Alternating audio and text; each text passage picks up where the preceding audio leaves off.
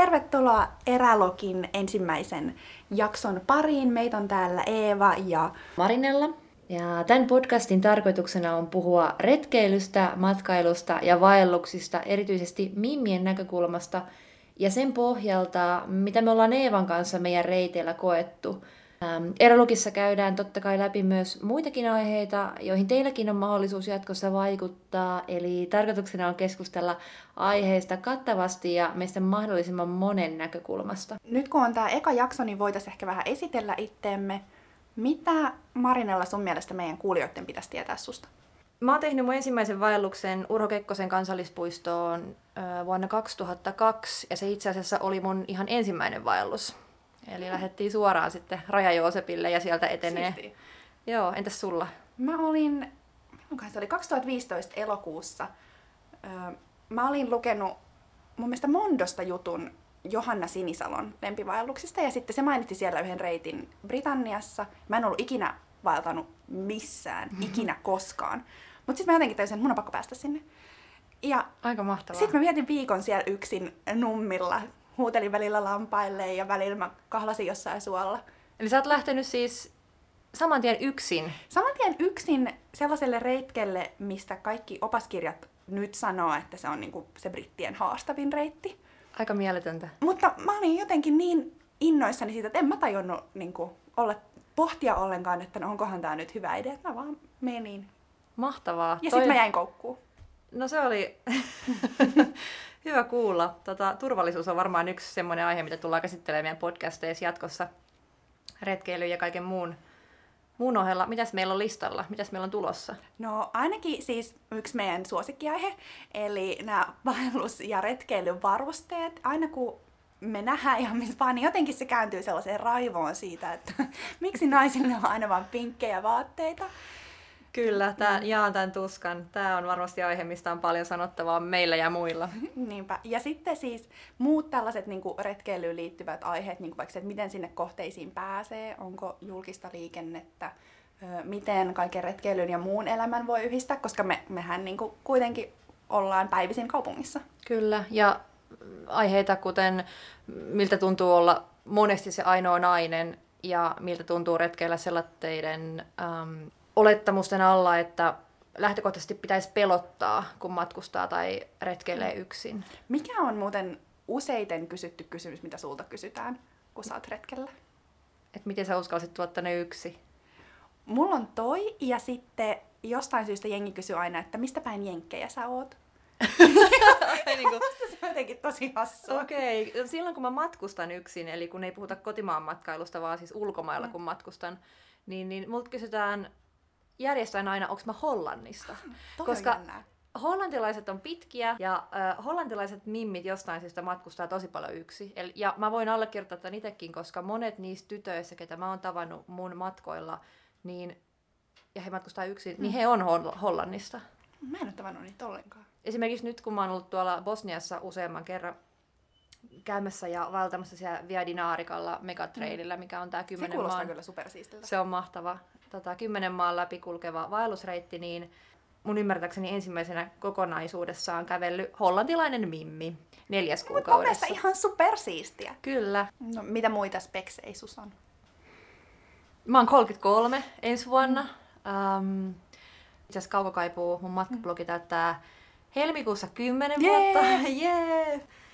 Tota, mutta kotimaan matkailu on tullut mukaan kuvioihin vasta muutama vuosi sitten, kun mä perustin Suomi-retkitempauksen, eli puhutaan ihan kolmesta neljästä vuodesta. Eli silleen suhteellisen tuore, mutta erittäin intohimoinen retkeilijä.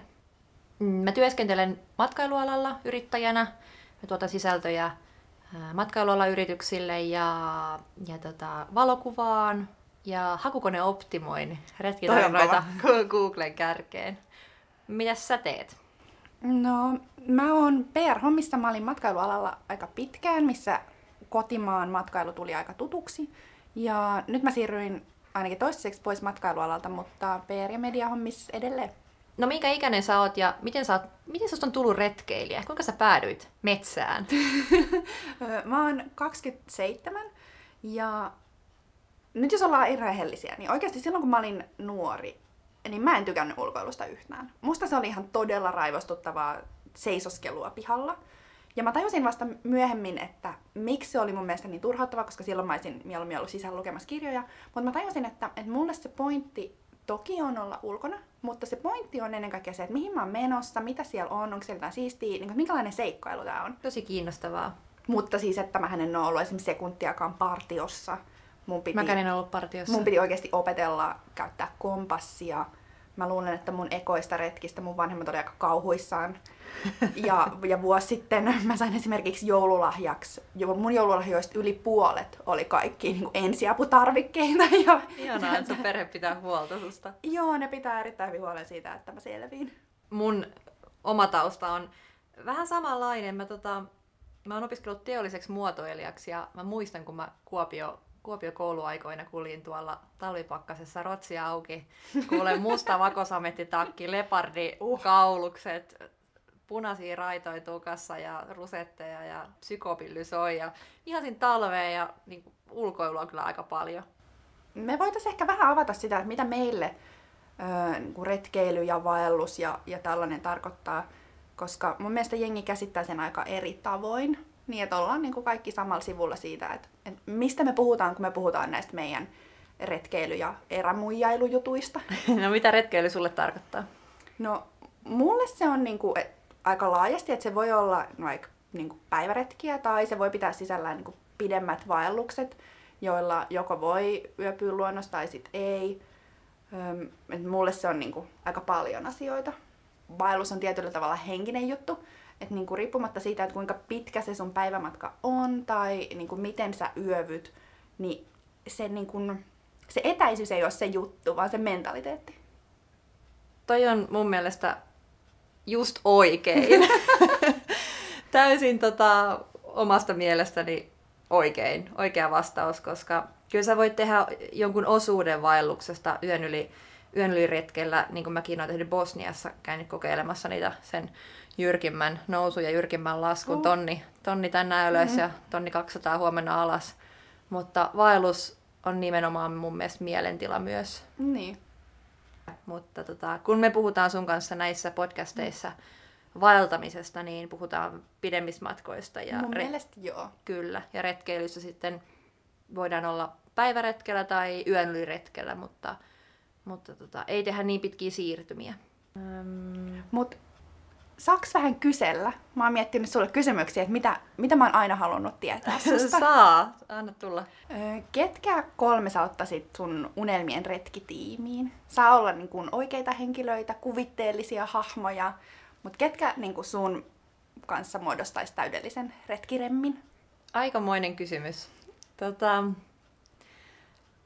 mä ottaisin mun mukaan ihan ehdottomasti kyllä Patan, eli Patrick Degerman, Suomen ainoa löytöretkeilijä, joka on ollut mulle semmoinen iso inspiraatio ja, ja tota, tutustuttanut mut muun muassa kiipeilyn hirvityksiin La Gravessa Ranskassa. Siis koskaan en ollut kiivennyt ja lähdin Ui. kiipeen sellaista kaksisataa metriä korkeat pystyseinää, puolessa kohtaa paniikkikohtaus ja oli varma, että mä kuolen. Se on varmasti mut, meidän podcastin aihe. Joo, voidaan puhua tästä kuoleman pelosta. Joo, kuoleman pelosta, mutta siis Patan kanssa ei tule kuoleman pelkoa. Hmm. Mä uskaltaisin lähteä sen jätkän kanssa ihan minne tahansa maailmassa. Eli tota... Ähm, Eli Pata. Pata. Ja sitten jos mä saisin ottaa kaksi hmm. vielä tähän lisäksi, niin tää on tosi helppo. Mä ottaisin Fish and Chipsin, eli Adventures of Fish and Chips. Kaksi kissaa, jotka retkeilee. Eikä, löytyy kui Instagramista. Kui hyvä! Sä postailet aika paljon sun matkoista ja retkistä. Ne on aika julkisia. Mikä on niin kuin, suurin harhaluulo, mitä ihmisillä on sun retkistä? Mitä ne kuvittelee sun matkoista, mikä ei todellakaan pidä paikkaansa? Että mä olisin matkalla koko ajan. Koska mä en voi julkaista kaikkia mun kuvia kerralla, koska silloin mä flowdaisin kaikkien kanavat täyteen. Mm. Eli ketään kiinnostaisi ja kukaan ei halua nähdä kerralla viisikymmentä kuvaa mun matkasta. tota, mä luulen, että suurin harhaluulo on se, että mä en todellakaan ole koko aika matku- matkalla, vaan mä jaan niitä kuvia ripotellen ja ihan tietoisesti teen niin, että en tukisi sunkan kanavia kaikilla mun Bosnian tai Suomen kuvilla. Mutta kyllä sä mun puolesta voisit. No ihanaa, ehkä mä pidän tämän mielessä. Kiitos. Sitten mulla on vielä yksi. Ja tää liittyy vähän noihin tuleviin aiheisiin, mutta mitä sä teet aina retkellä silloin, kun on tosi tiukka paikka? Vähän tuntuu siltä, että tää on nyt aika hirveetä kyllä. Mä yleensä istun alas ja hengitän ja mietin, mitä mun kannattaa mm. tehdä, koska mä oon vähän sellainen, mä menen, mä menen laukalle tosi helposti. Mulla on aina sanottu, että älä, älä mene laukalle.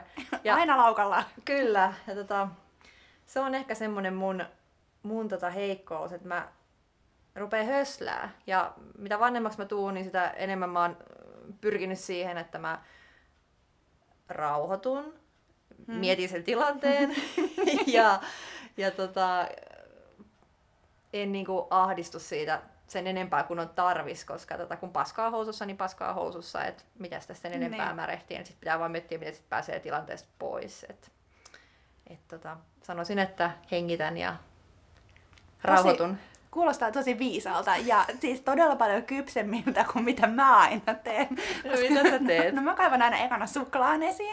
No mutta se on ihan hyvä, nälkäisenä on aina kaikki kauheampaa. Se on ihan totta. Ja sit mä kuuntelen aina näitä soittolistojen parhaita paloja. Niin kuin vaikka Destiny's Childia vähän aikaa tosi kovalla ja sitten mä saatan laulaa ja tanssia mukana siellä yksin jossain vuorella. Ja sitten sen jälkeen se tuntuu vähän paremmalta. Tiedätkö, mun on pakko sanoa tässä musiikista yksi juttu. Tuo oli mahtava toi Destiny's Child. Uh, mä jaan jonkun verran screenareita Instastorissa musiikista, mitä mä kuuntelen. Ja siellä yleensä pyörii tällaiset mahtavat rock-legendat kuin Led Zeppelinit ja, ja muut kaltaiset.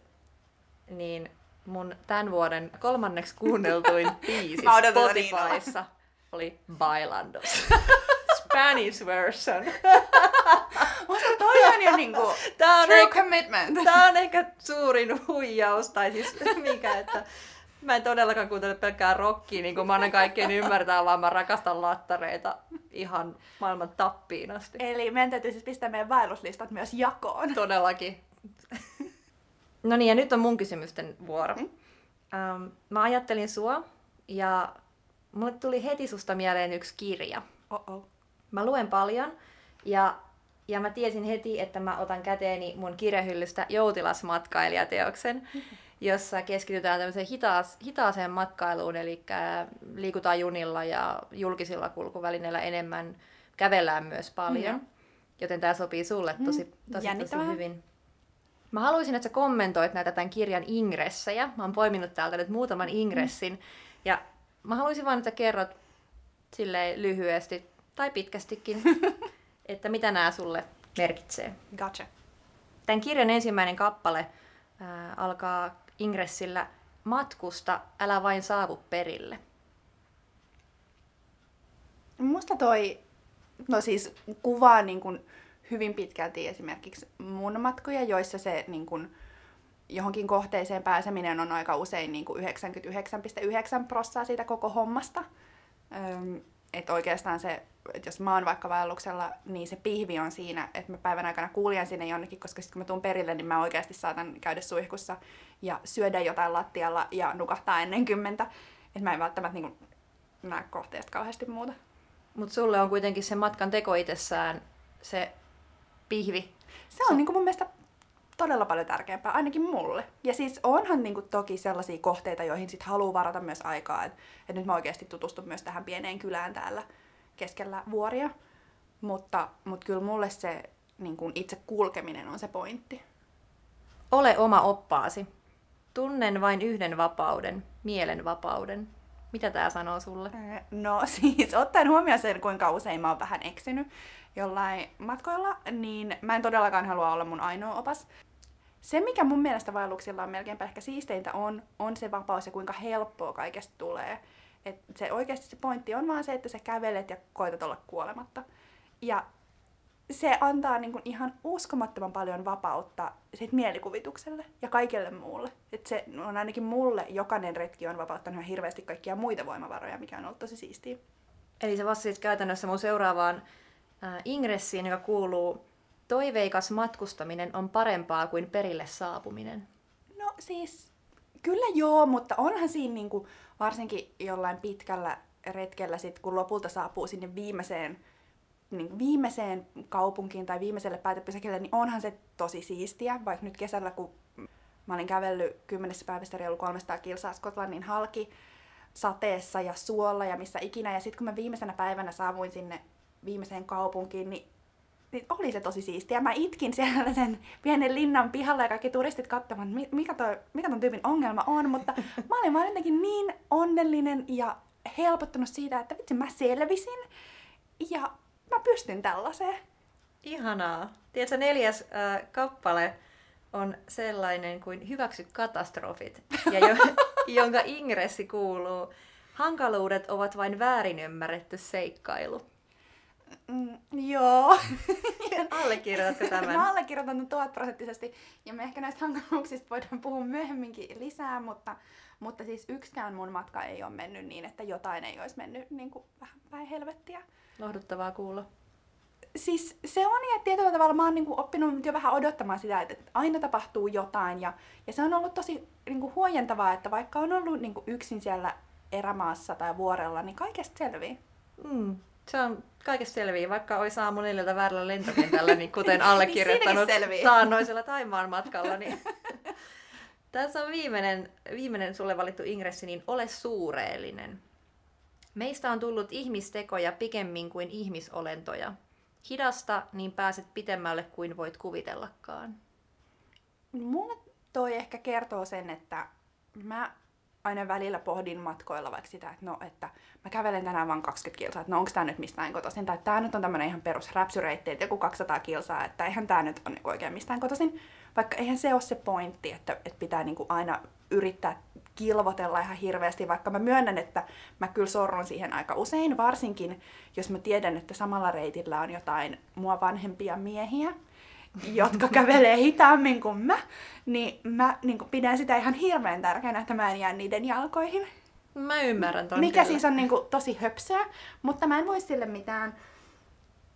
Ö, mutta se, niin kuin, että, että montako kilsaa tuli ja montako vaikka kaloria poltit, niin mitä väliä? Et ei, ei, me ei olla siellä sen takia.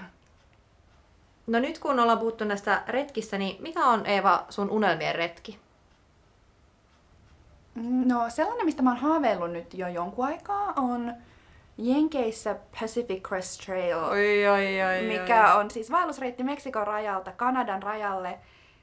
Öm, eli siis ihan hullu homma. Ja ihan tosi pitkä siis. Jo, joo, siis se, olisiko se jotain pari tuhatta kilsaa? Yleensä kai jengillä menee siihen joku viisi kuukautta. Joo. Öm, mikä, siis ottaen huomioon, että mähän en ole kauheasti esimerkiksi telttaillut. Niin, siinä olisi koetus. Niin se olisi musta niinku jännittävä ensikoetus tähän telttailuun. Ö, mutta se on sellainen, mistä mä oon haaveillut tosi pitkään. Ihan mahtavaa. Mäkin lähdin harjoittelemaan lumilautailuun suoraan Alpeille. Suoraan syvään päähän. No niin, mutta näinhän se tehdään. Kyllä. Mun unelmien retkikohde tällä hetkellä on ehdottomasti Torronsuo ja auringon nousu. Mä haluaisin kivetä sinne lintutorniin ja odottaa a- aamuauringon ensimmäisiä säteitä. Toi olisi kyllä hyvä. Eli ihan tällaista lähimatkailua tässä Tammelan, Tammelan Kainalossa, ihan tuossa reilun tunnin matkan päässä Helsingistä. Aina ei tarvitse lähteä sen kauemmas. Aina ei tarvitse lähteä kauas, vaikka kyllä kieltämättä toi Jenkkilä, Jenkkilän re- reitti nyt kyllä kuulostaa aika mehukkaalta. No se on niinku semmoinen, että sen täytyy kyteä vielä vähän aikaa, mutta siellä on tähtäin. Mahtavaa. Me ajateltiin, että käydään aina jakson lopuksi läpi yksi matka- tai retkitarina meiltä kummaltakin. Ja koska nämä retket ja vaellukset ei aina suju ihan mutkattomasti, mutta siellä on silti kuitenkin aina lopulta sitten tosi ihanaa, niin ajateltiin, että jaetaan aina vuorotellen tarinoita sillä lailla, että puhutaan sekä hyvistä puolista ja huonoista puolista, että mitä välillä menee tosi pieleen siellä matkalla. Niin kerroksä sä, Marinella, ensin sun kauhutarinan. Mun kauhutarina. Se on enemmän ehkä surkuhupainen kauhutarina, mutta tota, mä olin just tuolla, vietin marraskuun Thaimaassa. Mun tarkoitus oli nähdä siellä kaikki makeimmat luontokohteet, mutta sää ei ollut mun puolella ihan joka päivä. Ei siinä mitään. Kun mä lähdin sinne Thaimaahan, mä saavuin Pankukiin aamulla, ää, menin hotelliin, olin aivan ryytynyt, ää, nukuin yöni, jotta jaksan herätä aamulla kolmelta, että pääsen neljäksi lentokentälle, jotta voin ottaa lennon sitten Lipelle sinne ihan etelään. Mm. No ei siinä mitään, mä menin lentokentälle, painelin sinne sisään tyytyväisenä ja katsoin sitä isoa ilmoitustaulua. Ja lento ei näy missään. Uh-oh. Missään ei lue numeroa, missään ei lue nimeä. Sitten siinä alkaa pieni, pieni jännitys tota kalvaa takaraivoa. onkohan mä oikealla kentällä? Et on, onko täällä niinku useampi kenttä? No ei siinä mitään, mä kaivoin puhelimesta mun lentolippu vaan todetakseni, että siellähän mä olin Suvarnapumilla, kun kone lähtee Don Mojangilta ja, ja tota, matkaahan siinä sitten välissä tosiaan se kaksikymmentäviisi kilsaa. Ero siihen nuorempaan Marinellaan oli ehkä se, että aikanaan mä olisin varmaan saanut jonkun hirveän slaagin ja, ja tota, sekoillut siellä ja, ja tota, ruvennut huutelee ja itkeä ties mitä, mutta kyllä kokemus tuo varmuutta ja kävelin vaan sitten tyytyväisenä ulos sieltä lentokentältä ja nappasin ekan pimeän taksin lennosta. Totesin vaan, että kaasua komisario, nyt on kaksikymmentä minuuttia aikaa päästä toiselle kentälle. Ehittiin, koska kello oli tosiaan puoli neljä. Ei siihen aikaan ollut liikennettä. Ja mä olin niin hyvin sajoin, että mulla jäi aikaa lööpailla siellä lentokentällä ennen, ennen kuin lipen lentoon. Mutta tota, olihan se ihan kauheata. Siis miten tolleen voi mokata? Ai siis... no hei, kyllä mullakin on käynyt noita. Mikäs sun, sulla, sulla on joku ihana story. Joo. Oliko se Islannista? Joo, mä olin just about vuosi sitten vuodenvaihteessa Islannissa. Ja mulla oli ollut tosi rankka syksy, töissä oli ollut rankkaa ja henkilökohtainen elämä oli ollut ihan yksi sotku suoraan sanottuna. Ja, ja mun elämässä Islanti on niin kuin aina se kohde, että jos siellä ei niin kuin elämä muutu helpoksi, niin sit ei missään. Joten sitten kaikkien näiden sotkujen keskellä mä olen päättänyt, että nyt mä buukkaan matkan Islantiin vuodenvaihteeseen. Tapahtui mitä tapahtui, niin minä lähden sinne. Ihanaa. Ja sitten mä olin siellä Etelä-Islannissa Viikin kylässä ja sitten uuden vuoden päivänä mä olin herännyt tosi aikaisin. Ja sitten päätin, että, että nyt mä lähden ulos ja siinä sen kylän niin kuin, takanahan on, on heti jo vuoria. Ja sitten mä olin kuullut, että sinne menee sellainen pienen pieni polku, mutta se voi olla vähän kyseenalainen, kun on tullut luntakin niin paljon, mutta päätin, että mä lähden kuitenkin. Ja sitten mä ajotin sen vielä just niin, että heti kun, että kun mä pääsin niin kuin, sitä jyrkkää lumista mäkeä niin kuin ensimmäiselle vähän niin kuin huipulle, niin sit aurinko alkoi nousta.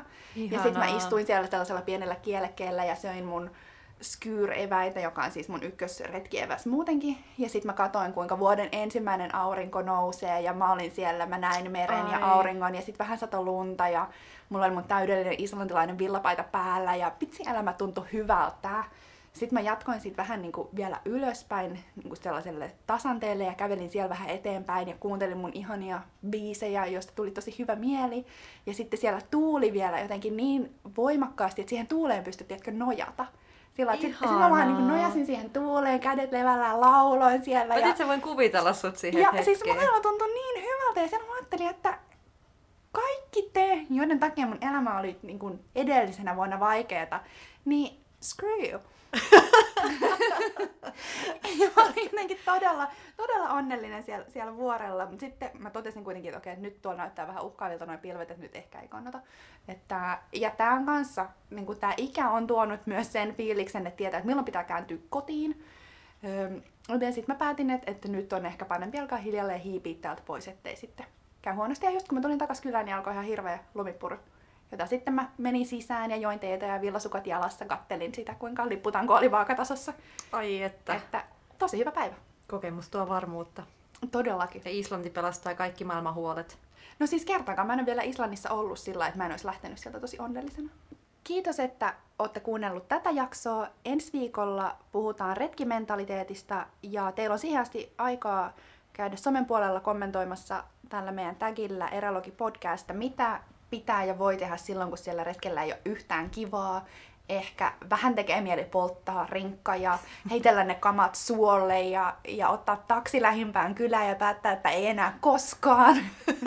Mä oon ehkä käynyt näitä juttuja itse aika paljon läpi. Mm, ja mua ainakin ennen kaikkea kiinnostaa se, että mitä sitten, kun pelottaa retkellä. Hmm. Koska mä oon ainakin yleensä mun retkillä mä oon aina yksin. Et sit jos mua alkaa pelottaa tosi paljon, Niin, niin mitä sitten? Joo, tää on, tää on hyvä aihe. Laittakaa tosiaan kommentteja tulee ja kertokaa kokemuksistanne ja ajatuksistanne, niin me voidaan nostaa sit mukaan tänne. Ei muut kuin kuullaan ensi viikolla. Yes, palataan. Moi. Moi.